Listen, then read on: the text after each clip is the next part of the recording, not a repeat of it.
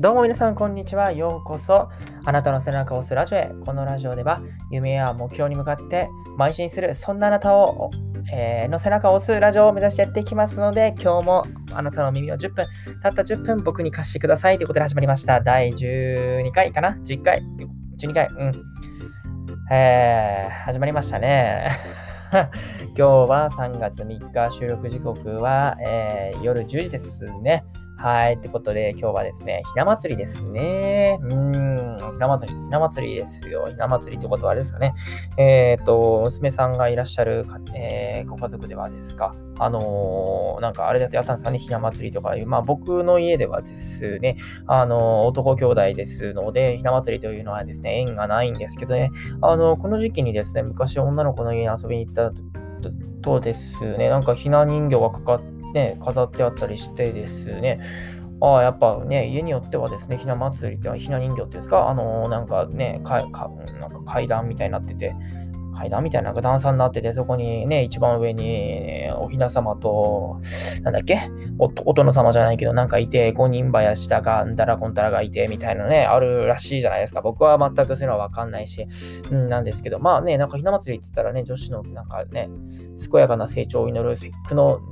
ね、なんか、年中行事みたいな風にね、ちょっと調べたら書いてあったらしいんですけど、なんかいろいろまあ、あるらしいですね。うん、まあちょっと僕はわかんないですけど、はい、ということでね、まあそんな雑談というか、そんなね、スタートから始まりました。いつもこの雑談はね、あの、なぜか知らないですけど、ちょっとぐだる傾向があってね、なんかスムーズに本題に行けないところがあるんですけど、でもなんかこのなんか雑談があることによってですね、僕にとっての、なんていうのかな、うーん、一種の準備運動というか、ウォームアップというか、まあまあね、ここからそずっと一人でね、カチャカチャ一人で、なんていうかね、仕事終わってご飯食べて、あのぼーっとしてる頭をね、一回このラジオのモードにスイッチを入れるという意味で、この工程は非常に大切なわけでありますということで始まりましたね。うーん、今日はなんかいつもよりあった口が回るな。うん、疲れてない。はい、ということで、はい。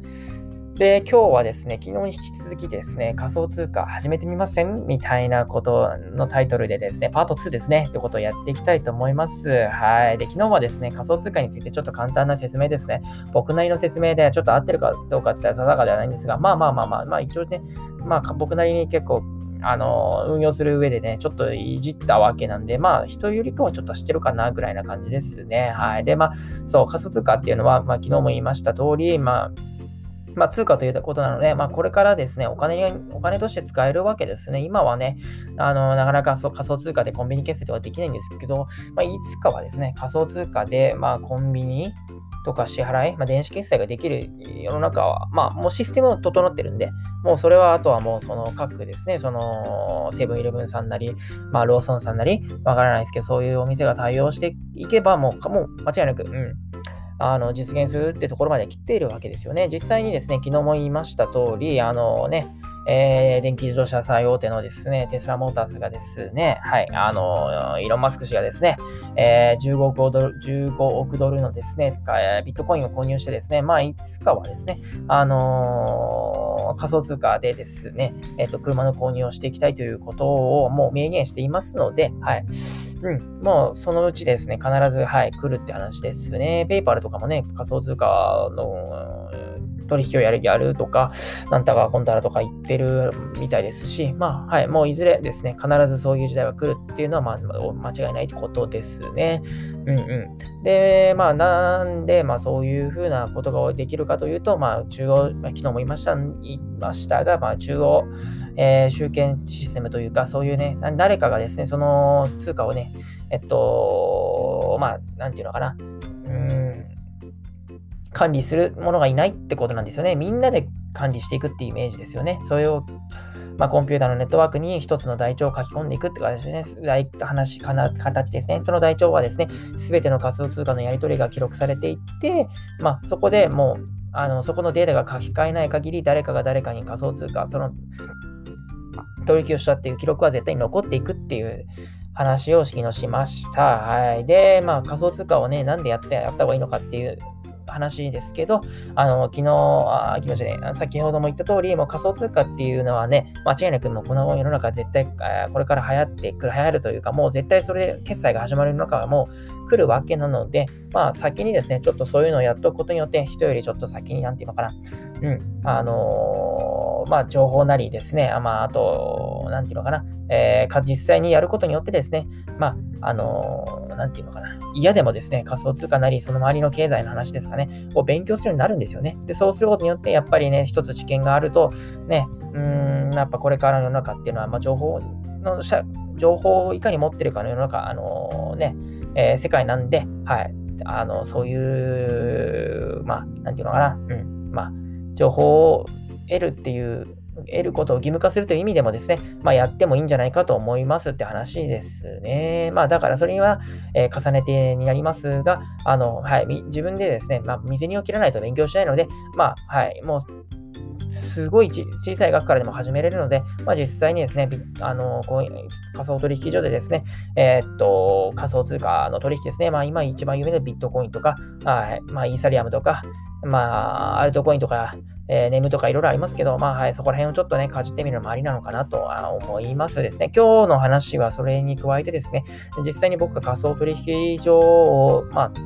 僕は3つ持ってるんですけど、まあ、そこでですね、まあ、ちょっとその紹介ですかね、をしていったらいいな、えー、いけたらなと思います。で、まあ、うんまあ僕がやってるところを先には言いますとですね、うん、コインチェックとビットバンクとバイナンスなんですよね。うん。で、まあコインチェックっていうのはね、まあいろんなサイトで、まあ僕も最初はコインチェックから入ったんですけど、いろんなサイトでおすすめ1位ってなってるんですよね。まああれいうのっていうのはやっぱりね、アフリエイトとかね、まあなんていうのかな、うん、そういうところでお金やってからちょっとあんまり信憑性はないんですけど、まあコインチェックは確かにや使いやすいですね。初心者向きって感じですね。だから僕も最初コインチェックで始めたんですけど、うん。まあ、扱いやすいですね。本当にシンプルな形で、この他のビットバンクとかバイナンス、まあ、特にバイナンスなんかよりかはよっぽど扱いやすいですね。はい。うん。まあでもね、コインチェックっていうのもね、ちょっとちょっと前にね、結構やらかした件があってですね、昔ですね、あれいつだったかな、その前のね、2017年ぐらいのあの仮想通貨がはじ、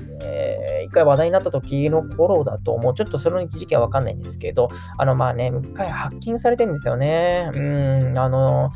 あの、ネムっていうんですかね、あの、ネム、あの、XEM って書いてネムって言うんですけど、ネムのね、あのー、通貨がですね、あのー、悪い人のハッキングによりですね、総額だいたい580億円だったかな？うん、そんぐらいですので、まあ、流出というか、取られちゃってるっていうのがあるんですよね。でもまあ、それからですね、結構セキュリティを強くしてですね、なんかもう取られないんじゃないかっていうのが大方なみ、まあ、見方なんですけど、まあ、はい。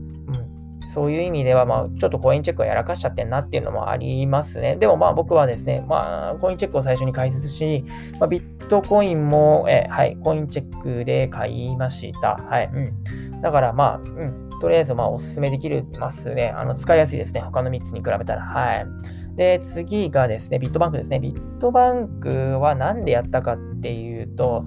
なんでかわかんないね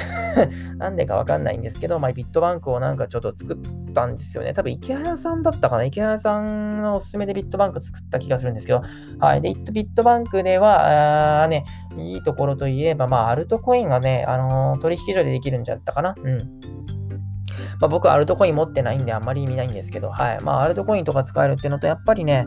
うーん、バイナンスよりかは使いやすいですし、ちょっとコインチェックよりかはなんかね、トレーダー向けな感じですね、雰囲気は。うん。そう。だからちょっとね、ビットバンクはね、もうね、初心者でもいけるんじゃないかと思います。普通にいけると思います。はい。で、次、バイナンスね。バイナンスはね、ちょっと癖があんな。でも、バイナンスって使いこな、これね、確か世界的にね、のもう仮想通貨のね、取引所の最大大手じゃないけど、結構有名なところだと思うんですけど、はい。でもですね、残念ながらね、日本のですね、金融庁の、ね、許可が、認可というかがね、まだ得られてないらしくてですね、あの、最近日本語対応、それでもね、対応してくれたらしいんですけど、かちょっと変なんですよね。なんかちょっと変。ちょっと、うん、あれ？みたいなところがある。うん。でも、やっぱり手数料がすごい安いし、うーんとね、一発で大儲けしたい人たちにとってはね、そのハイあのハイレバレッジをかけることができるんですよね。うん。ファイナンスはちょっと僕やったことないんで、具体的な数字とかちょっとわかんないんですけど、うん。だから、うん、もしコインチェックとか、あのまあ、ビットバンクとかで、ちょっとビットバ、あの、コイン、あの仮想通貨かかかじって、なんかそれでもっとやりたいっていう人は、バイナンスとかやったらいいと思うんですけど、確かね、金融庁のね、許可が得てない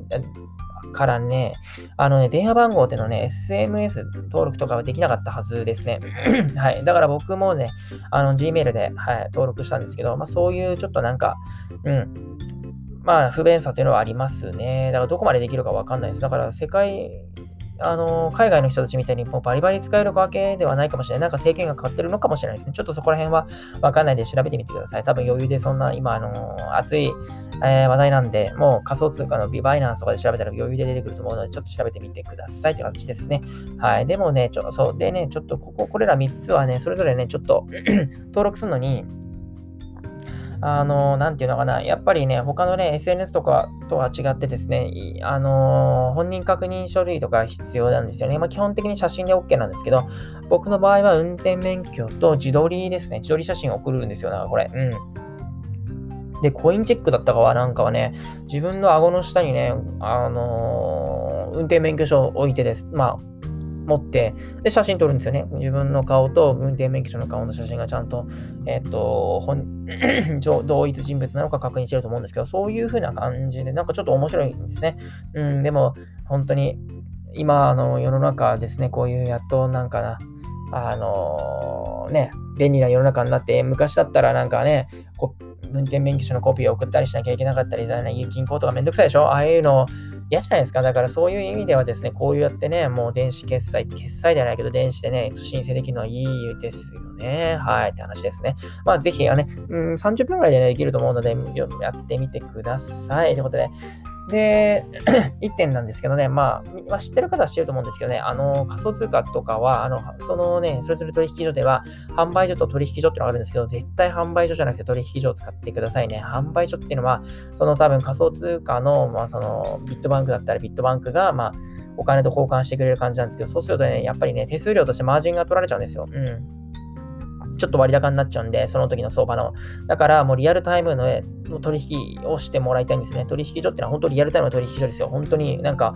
なんていうのあれ、あの数字がバーって並んでてですね、もう取引利益みたいなのがね、ものすごいぐらいなあの流れていくわけですよ。そこでですね、あのその時のね、相場のお金を売って0.1ビットコインとか売ってパッてやると、自分のそのデータがそのその画面に反映されてって、順番にそのなんか取引が、